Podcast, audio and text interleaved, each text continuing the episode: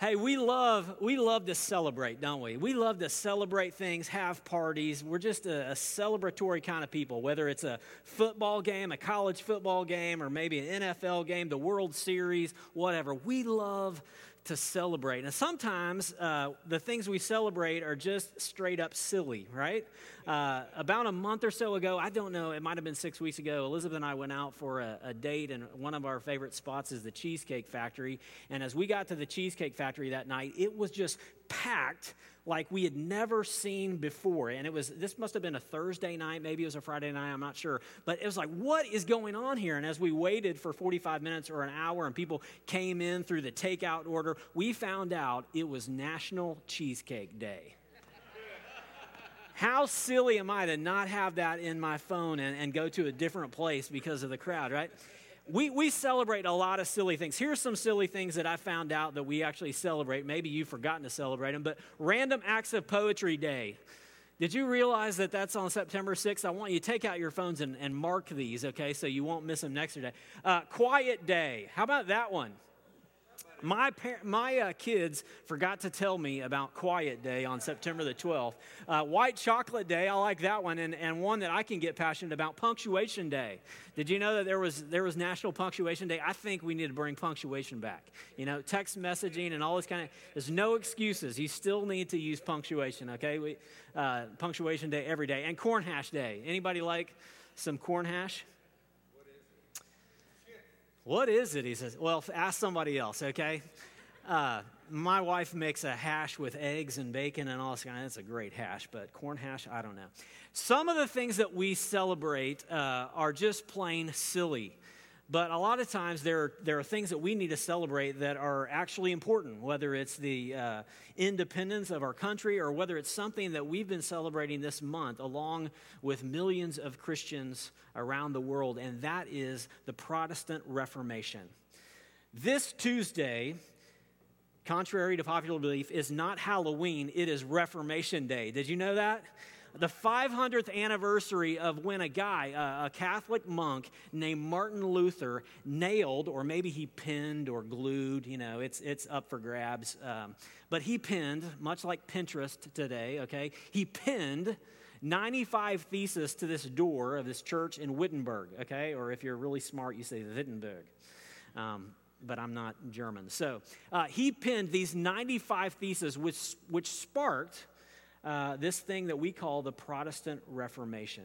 And believe it or not, that is a significant thing. For those of us that worship Jesus, for those of us that call ourselves Christian, what happened 500 years ago was huge for reclaiming the gospel and for us understanding what the Bible teaches about Jesus, what the Bible teaches about salvation.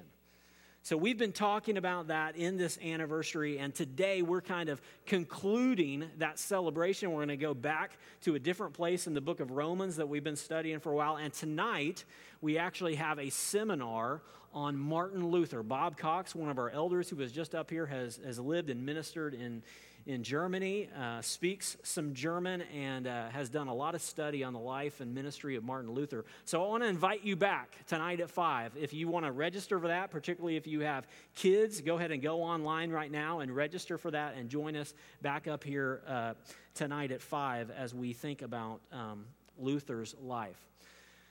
That happened, that nailing of the thesis on October the 31st, and it spread a reformation of Christian thinking that lasts to this day and is not insignificant, is not silly.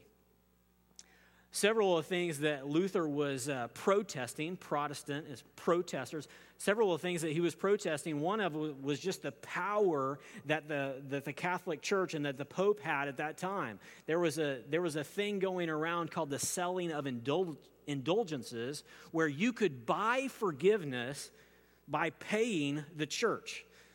You could purchase forgiveness, these things called indulgences, by giving money to the church. And the Pope would use this money, would use this income to build the cathedrals and to St. Peter's Basilica and these kind of St. Peter's Cathedral, these things. That's the way he would fund some of these projects in the Roman Empire. And Luther protested the idea that you could ever pay for forgiveness. That forgiveness comes paid by the blood of Jesus and not by anything that we do.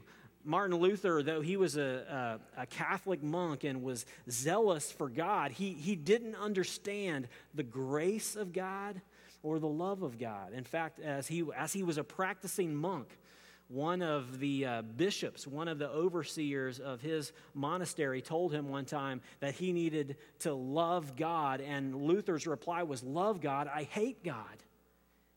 And it's because he felt that his righteousness, all his, what he called monkery, could never get him right before God. And it was as Martin Luther began to teach, he's a theology professor in Wittenberg, it was as he began to teach through the book of Romans, Paul's letter to the church in Rome that we've been studying this year. It was as he read through Romans that his eyes were opened to the fact that the righteousness of God was not God's righteousness that we had to attain to, but it was the righteousness that God gives us as a gift. So let me read to you. This won't be on the screen, but here's Luther's words.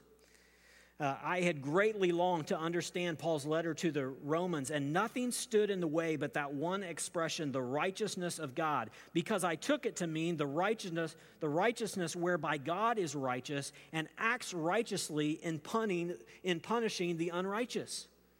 Night and day I pondered until I grasped the truth that the righteousness of God is that righteousness whereby, through grace and sheer mercy, he justifies us by faith. Thereupon I felt myself to be reborn and to have gone through open doors into paradise.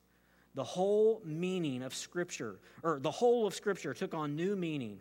Whereas before the righteousness of God had filled me with hate, now it had become to me an inexpressibly sweet, greater than any other love. This passage of Paul became to me a gateway into heaven, that we could be righteous by grace through faith. And it transformed his world. And it was not something new that he discovered. It was something right here in the Scriptures that he rediscovered. So some of the cries, some of the refrains of the Protestant Reformation, we call them the five solas. We've been looking at them in our 9 o'clock class. Those five solas are sola scriptura, sola gratia, grace alone, sola fide, faith alone, solus Christus, Christ alone, and solio Deo gloria, the glory of God alone. Those are Latin phrases. And the way we say it often today is that we are saved. Okay, we are forgiven by grace alone, through faith alone, in Christ alone, for the glory of God alone, all based upon Scripture alone. That Scripture is our ultimate and only final authority. Not the Pope, not the church, but we have to yield to what the Scripture says. And this morning, as we gather at Centennial Church, and many churches gather this morning, we are legacies of the Protestant Reformation in large part because we hold up sola scriptura. We believe that the authority of any religious leader, of any Christian leader, comes from the Scriptures and the Scriptures alone. So this morning, I want us to look into the Scriptures to this fifth aspect, this fifth sola, the glory of God alone. And to do that, we're going to actually jump back. We're going to digress in our study of Romans to chapter 11. So go ahead and turn in your Bibles with me to chapter 11, and we're going to read the passage aloud together, and then I will ask Janie Daly to pray for us.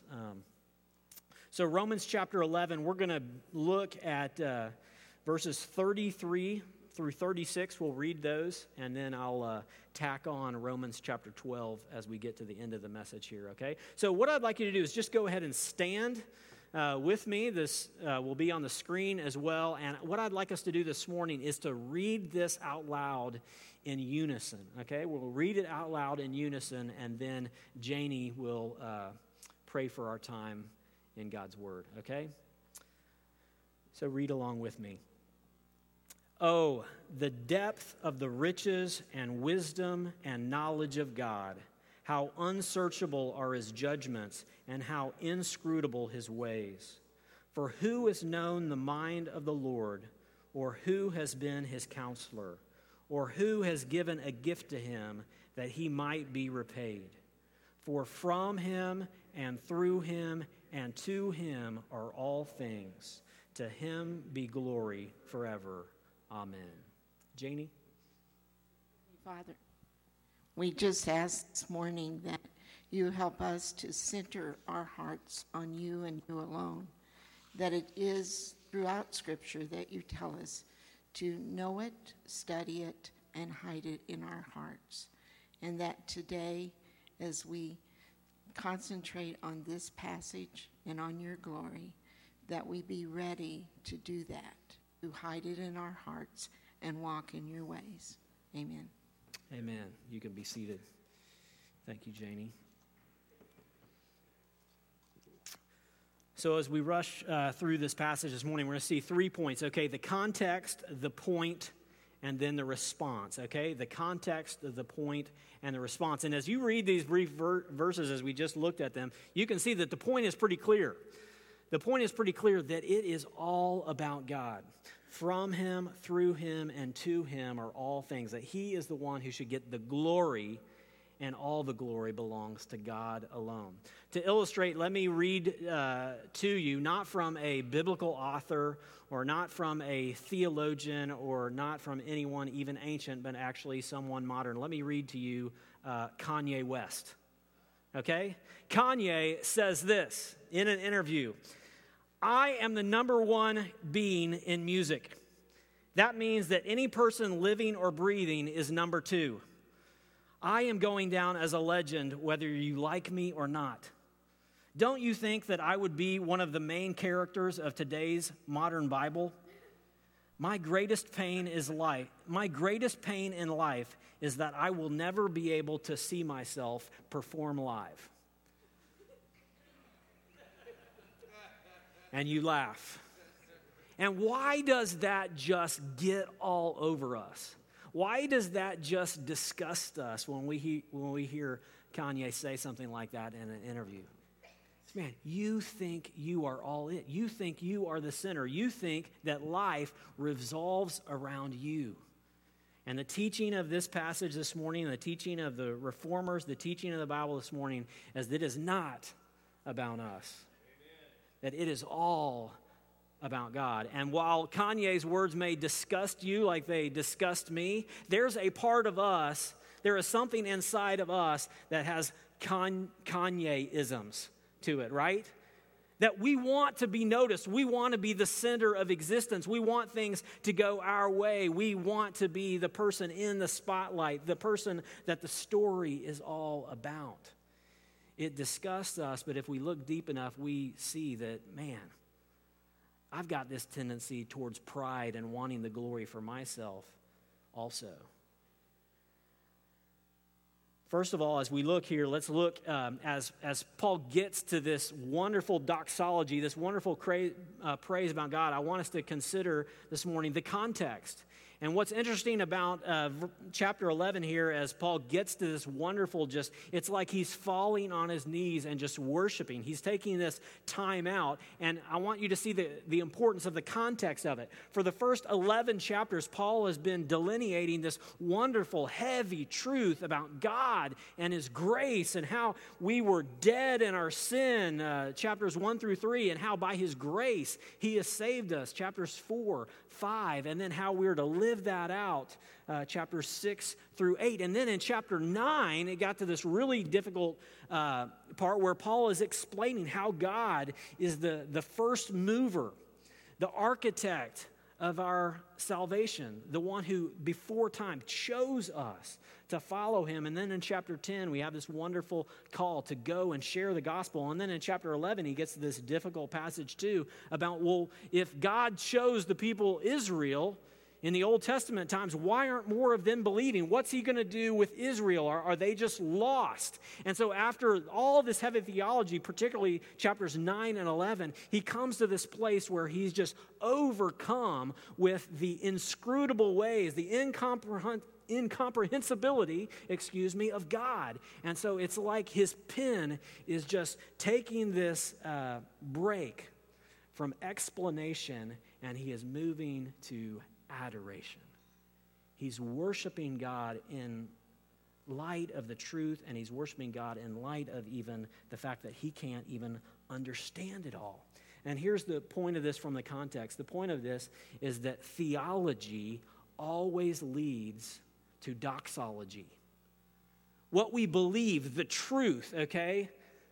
The context here is truth and theology. What theology gives us is not just knowledge, but it gives us something to worship. It gives us someone to worship. You don't get worship without knowledge, but your knowledge and the truth that you get leads to worship. We can't just know it, but we have to fall metaphorically, even like the Apostle Paul, fall on our knees and cry out, God, I don't understand you completely, but I worship you, and to you alone be the glory. The praise of God, the glory of God comes in the context of truth, of theology, but that theology is not just meant to scratch our intellectual minds, but to get at our heart and make us fall on our knees, and as we'll see in a few moments, offer our lives in response to that incredible God of glory, okay? The second thing we see here is the point, and the point is, as I said earlier, pretty clear. He starts out in verse 33, and he's just exclaiming, "Oh, the depth of the riches and the wisdom and knowledge of God! How unsearchable are his judgments, and how inscrutable his ways." Now, think about this. He's known something about God. He's not just saying God is inscrutable, he's totally incomprehensible, and I can't know him. No, he's spent 11 chapters telling us about God, telling us about truth. But even though you know truth, you don't know all of truth. Even though you know God, you don't know all of God. And so he's saying the vastness of chapter 11, the depth of Romans chapter 9, I can't figure it all out, but God, oh, the depth of the riches of the wisdom and knowledge of you. I can't figure you out. Unsearchable, inscrutable are his judgments, are his ways. The point is, it's all about God. And God is the counselor. God is the giver. Look at verses 34 and 35. He's quoting the Old Testament here again, places of truth. For who has known the mind of the Lord, or who has been his counselor? He's quoting Isaiah chapter 40 there. Or who has given a gift to him that he might be repaid? There he's quoting Job. And what is his point? His point is, you don't counsel me. We don't get God on our therapy couch and say, tell me your problems, or let me help you fix this problem, God. We're not his counselor. He is our counselor. We may think we give him gifts, but he's the giver of it all, right? Verse 35, how could we ever repay him? I think here about, a child, and maybe they give you, a young child gives you something for your birthday, and they're so proud that they've given you that gift, and they're like, Dad, I spent my money on that, and yeah, it's sweet, the gesture is sweet, but in the back of your head, you're thinking, yeah, you spent the money that I gave you on that gift, right? I mean, everything that you have, I've given you. And God is saying here, all the gifts that you have, even the money that you give back to the kingdom is the things that I have given to you first. You're not my counselor. You don't tell me how life should look. You don't tell me how to run my train on your tracks. You take from me. You don't give to me. I'm the giver. I'm the counselor. It's all about him. From him and through him and to him are all things. What is he saying there? He's answering the question, where does everything come from? It comes from God. How did it come? It came through him. Amanda read earlier Colossians chapter 1. It says the very same thing. From him and through him. He created all things. All things were created by him, and all things are created for him. We belong to him. Amen. There's nothing in our life that we should kind of pull over here and say, all is yours, God, except this. It's all his, and it's all for his glory, right? He is the point. I'm not the point. Well, we would never say, like Kanye, hey, I'm the greatest human being. I'm the greatest music entertainer that ever would. But But how do we do this? How do we try to steal glory or get glory? Because we're glory takers, aren't we? We want it to be about us. Even as we're driving down the highway and we're frustrated by the others, we think, these people don't have nearly the important things to do that I do, right? So get out of my way. And that's it. It's about me. It's about me getting what I want. It's about me getting my way. And that's a silly illustration. But how do you react when someone else gets the credit at work instead of you? Well, it's because I want the glory. How do you react when God doesn't give you what you pray for? What do you pray for? Sometimes if we just ask ourselves, what are our prayers about? We can see what it is that we really are, what really we're seeking glory for. Is it for Him or for ourselves? If we just examine our prayer life, sometimes we can really see where our glory is, whether it's in Him or whether it's in ourselves, right? We may not make the claim of Kanye, but often we are asking our kids, we're asking our spouse, we're asking the people that we work with, hey, put the spotlight on me. Serve me. It's all about me. Tuesday, we'll celebrate Reformation Day. We'll also celebrate Halloween, probably many of you. And I encourage you, go get the good candy, okay? Not the bad candy. Pass out the good candy. I love it. I'm usually the one that stays home in the driveway or on the front porch and hands out the candy while the kids and mom go around the rest of the neighborhood and sit there in the lawn chair and pass out the candy. And, without fail, we've got a lot of kids in our neighborhood. They'll be there. And without fail, they'll also be, the kids will be dressed up. And a lot of them, because superheroes are such a huge thing, there'll be a lot of superheroes come to my door on Tuesday night. You know that? And it's cute. It's fun. But you know what's not as cute to me? Is when a 40-year-old parent shows up on my doorstep in a Superman costume. I mean, you're just silly, right? You look silly as Superman. Well, it's Halloween, so that's an excuse. But think about this. How silly would you think someone was if on Monday morning they came to work wearing a cape? Man, you look like an idiot. Who do you think you are? A superhero? You know what? Sometimes we think we're the superhero. Sometimes we think that we deserve a cape, that it's about us, that we've got the power, that we've got the smarts, that we've got the ability. And what it really amounts to is we just think that we have a cape on. But how silly is it for us to put a cape on and pretend that we're something that we're not? That in no way do we have the power to oftentimes accomplish what we think we can. Put away the capes. It's all about Him. It's all about worshiping Him. And that's what Luther and that's what these reformers were saying. Even our salvation is not because we are so smart or we have such great faith, but our salvation, even that, is due to the glory of God and the grace of God. He starts it and He finishes it. I've showed this slide a few times before, but the overview of salvation here, if you look into Romans, you'll see that the source of our salvation is God Himself, that the basis of our salvation is grace. The agent of our salvation is Jesus Christ. So God, again, the instrument of its accomplishment is the blood and the cross of Christ. The means of its reception is faith. The seal is baptism. The fruit is good works. And the end is God's glory. And look at that. From beginning to end, it begins with God and it ends with God. And right in the middle, the accomplishment of it is God, Jesus, who died on the cross. It's not caused by our faith. It's caused by God and His grace. In fact, sometimes people will say we're saved by faith. Technically, the way the Reformers and Paul would teach it, I think, is not that we're saved by faith, but we're saved by grace through faith. Amen.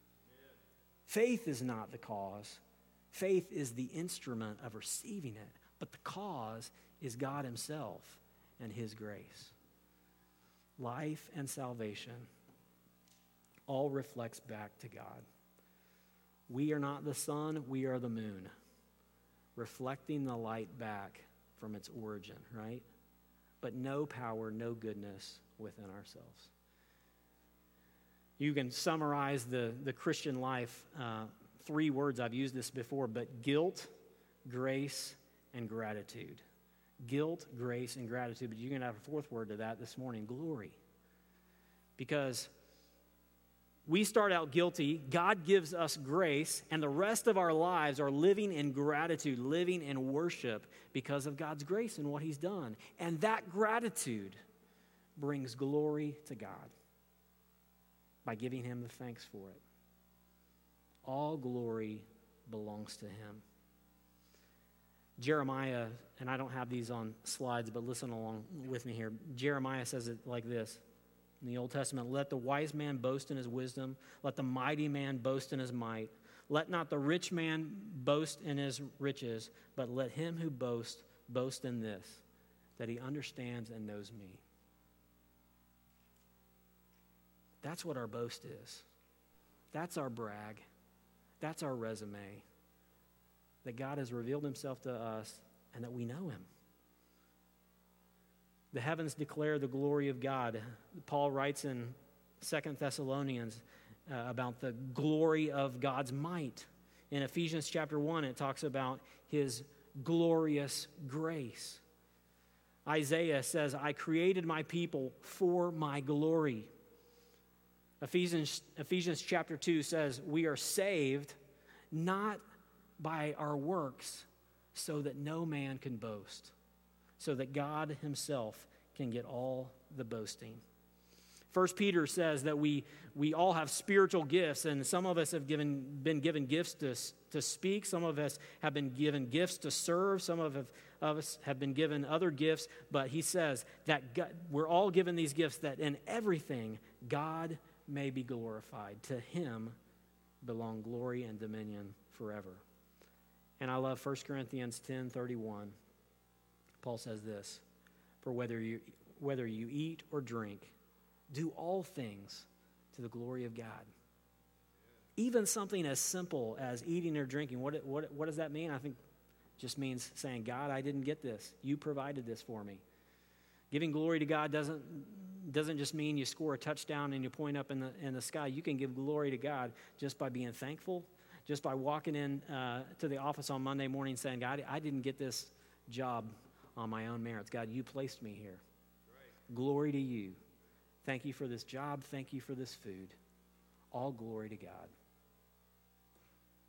That's what the scriptures teach, that life is not about you or me, that life is to be centered on Jesus Christ, him and him alone. Scott shared this verse in relation to Dan earlier. I think it's worth repeating. Acts chapter 20, verse 24 says, I do not account my life of any value, nor as precious to myself, if only I may finish my course in the ministry that I received from the Lord Jesus, to testify to the gospel of the grace of God. It's all about him. So what do we do in light of that? That he's the only one worthy of glory? Well, Romans 12, 1 and 2 tells us. We've seen the adoration, and now we see the response. And the response is surrender and transformation. Surrender and transformation, Romans 12, 1. He says, after he's praised God, after he's given God glory, to him be glory forever, he says, I appeal to you, therefore, brothers, by the mercies of God, to present your bodies as a living sacrifice, holy and acceptable to God, which is your spiritual worship. What do you do in light of a God that deserves all glory? You surrender and submit. You say, God, my life is yours. You made me. You saved me. Everything is from you, through you, and for you. Here's my life. Here's my life. The translation there, spiritual worship, this is your spiritual worship. The Greek word there is logikos. This is your logikos worship, from which we get the word logic or rational. And what he's saying there is the only logical thing to do, the only rational thing to do, if God is who he says he is to give your life to him, to serve him, to take your hands off your life and say, God, use me for whatever you want. And so my challenge this morning is, where in your life this morning are you attempting to be the author, to be the director, to be the main character in a story that's all about you? It may not be as blatant as Kanye West, but what's going on in life right now where you're tempted to say, I want to author this thing, I want to direct this thing, and I want to be the main character in it? And take your hands off your life and say, God, it's not my story. It's your story. Use me as you will. Would you bow your heads with me? And maybe you're here this morning, and this is the first time you've heard that life's not about you. And this is the first time you've heard that because of that rebellion and because of that selfishness, Jesus loved you so much that he took the punishment for our selfishness on the cross, and he gives us grace. And since he gives us grace, he gets the glory. But maybe you've never given your life to God in response to his grace. And I want to give you the opportunity to do that right now. You can just pray silently right where you are as I pray out loud. Just say, Lord Jesus, thank you for dying on the cross for me, sinner that I am. Save me. Give me Holy Spirit to help me walk this life. Help me take my hands off my life and give you control. Thank you, Jesus. And for all of us here this morning, there's things in our lives that we want to be the center of, that we want to control, that we think we ought to get our way, and why are we being overlooked, and why are we not getting what we want? And the comfort we have this morning is that even when life feels out of control, God is in control, and the story is not about us. It's about him. So I want to give you just a moment as you sit here to just do business with God and say, God, I'm yours. And I'll pray for us.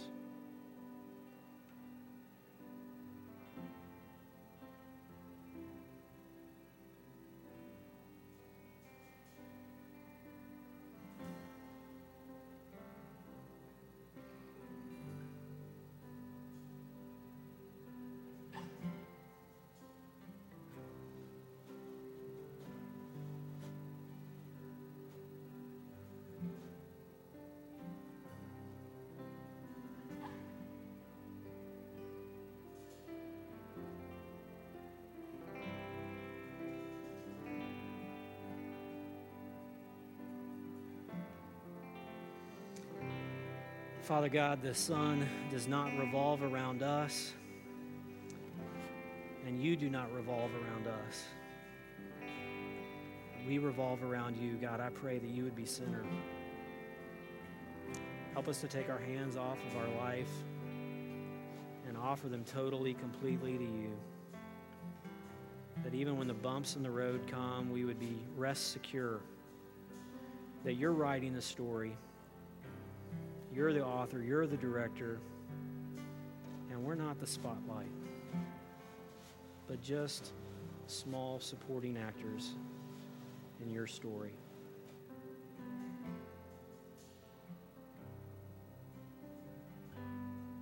God, thanks for being good.